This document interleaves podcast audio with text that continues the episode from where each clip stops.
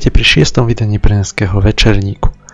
Dnes sa budeme venovať novinkám, ktoré sa uzákonili alebo udiali v Brne a hlavne sa zameriame na turnaj Brnenského večerníka. E, čo sa nové deje teda na rade? V poslednom čísle Brnenského večerníka sme informovali o zmene alebo respektíve o ťažobnej reforme, ktorou, ktorej diskusia práve prebiehala. E, v princípe Diskusia sa odvíjala takým spôsobom, že padli aj nejaké protinávrhy k návrhu pána mistodržíciho, avšak nakoniec o, hlasovaní, hlasovanie sa týkalo čisto len pôvodného návrhu, teda o zvyšovaní ceny o, železnej rudy o 2 groše znížení kameňa o 1 groš a ponechaní ceny ílu na 3 grošoch. Um, Hlasovanie dopadlo jednoznačne v prospech navrhovanej zmeny, čo sme vlastne aj predpokladali už v predchádzajúcom čísle. Ďalšou takou zaujímavou novinkou, respektíve záležitosťou, ktorá sa preberá momentálne vo verejnej, verejnej miestnosti na hrade, kde môžu prísť teda všetci obyvateľia Brna, aj Markravství sa pozrieť, je armádna reforma. Týka sa hlavne teda vedenia armády, ohodnocovania veliteľa armády, no a spôsobu, akým by armáda mohla fungovať dlhodobejšie, nie len na krátke obdobie, ako to bolo naposledy. Ešte zaujímavosťou, čo sa deje v Brne, je eh, vydanie vyhlášky miestodržícim týkajúcim sa trošku zasahovania do cirkevných záležitostí. Ehm, v princípe sa Viacero ľudí stiažuje, že nie sú pripravené spovede, hlavne teda o spoveď ide.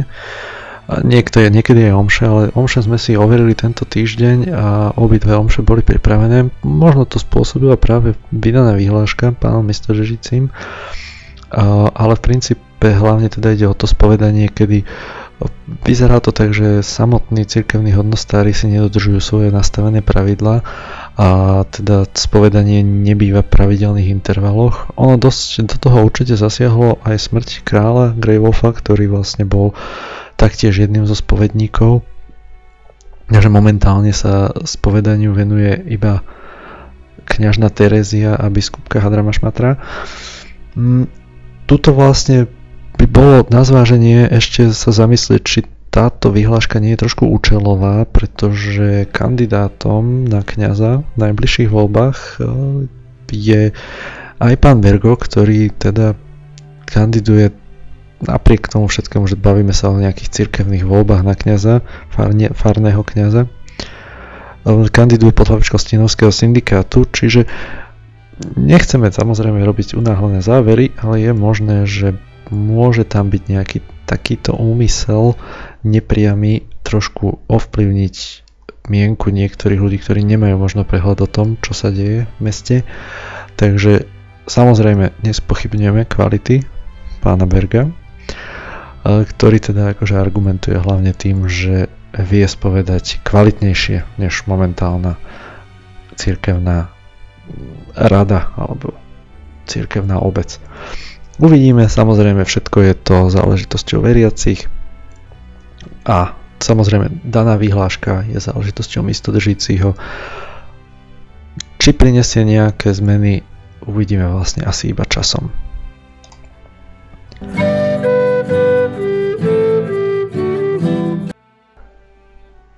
K čomu by som teraz hlavne chcel priesť je práve turnaj Vianočný Brnenského večerníku. Takže Ukončilo sa prihlasovanie do turnaja. Ja ho žiaľ musím povedať, že sa prihlasilo iba 6 záujemcov, z toho jeden priamo z Brnenského večerníka, ako teda zástupca e, večerníka. 6 ľudí není celkom dobrý dobrý počet na vytváranie nejakého úžasného formátu, takže ako bola, boli dve možnosti, buď spraviť skupinový, každý s každým, čo vzniká dosť veľa teda akože súbojov, hlavne každý by musel odohrať minimálne 5, teda každý by odohral 5 súbojov, čo pri teda určitých stratách, ktoré môžu nastať v boji na kolbišti mi prišlo ako dosť také obmedzujúce a asi tá strata by bola väčšia než ten zisk, ale získaná hlavne zábava. Takže rozhodnutie padlo na určitý druh pavúkového turnaja, kde teda vychádza to momentálne tak, že aj v najhoršom prípade každý si odohrá minimálne dva zápasy a maximálne to môže byť teda tých 5 zápasov, čo ale samozrejme vidím ako nepravdepodobné, avšak uvidíme, všetko sa môže rôzne vyvinúť. Takže prejdeme teda nejakým spôsobom k tomu, ako turnaj bude prebiehať.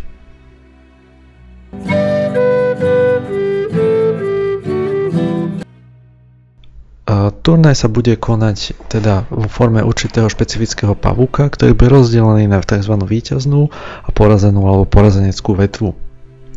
Horná, dolná, spodná, vrchná, to je jedno, ako vám to vyhovuje, tak si to nazvite. O prvotnom rozložení dvojic v prvom kole turnaja rozhodne následujúci žreb.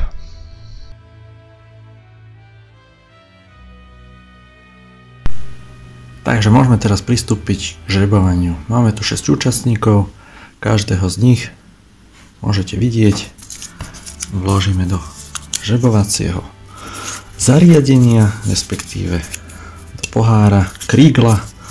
No a hneď zistíme to, kto bude s kým bojovať v prvom kole.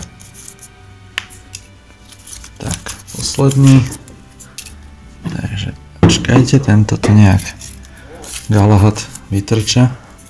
Dobre, takže zamiešame.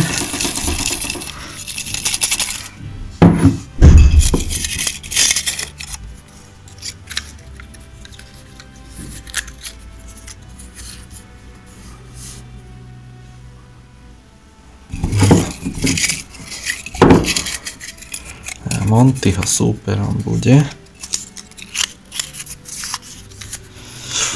Nepríjemné, nepríjemné. Pán miestodržíci bude jeho superom.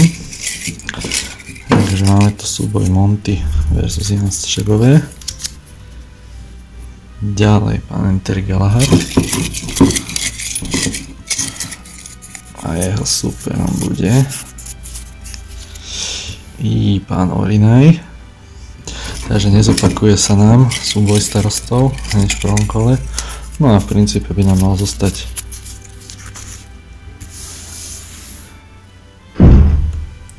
Jozef I versus Luboš. Dobre, takže toto sú dvojice, ktoré sa stretnú v prvom kole.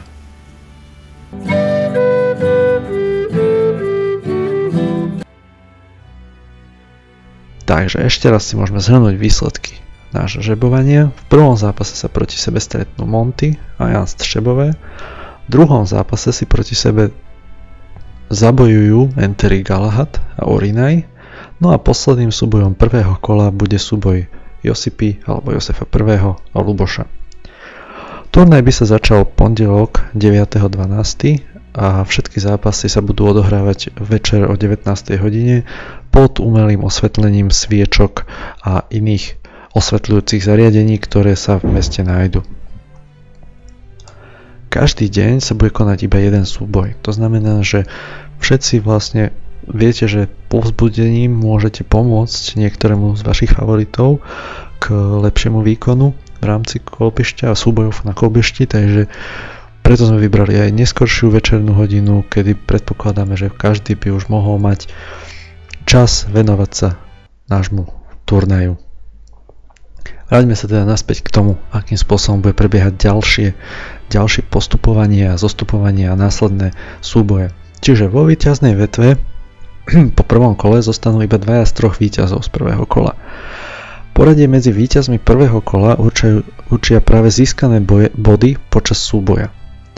Najhorší víťaz podľa bodového zisku teda bohužiaľ bude musieť poputovať do porazeneckej vetvy, avšak bude najvyššie nasadený a jeho súperom bude práve najhoršie porazený bojovník z tých všetkých porazených. Opäť určovať to bude bodový zisk. Následne budú nasledovať súboje v porazeneckej vetve druhým kolom. Tam nás čakajú dva súboje, kde výsledkom, výťazmi, tým výťazí týto, tohto súboja druhého kola sa stretnú vo štvrťfinále vetvy porazených.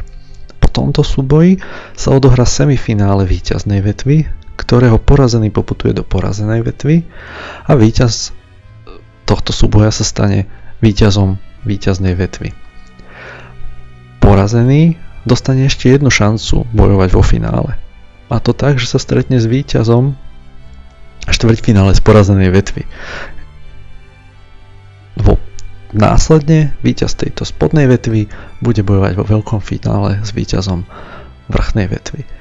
Ukončenie turnaja predpokladáme okolo 17. možno 18. decembra, uvidíme ako to bude cez víkendy.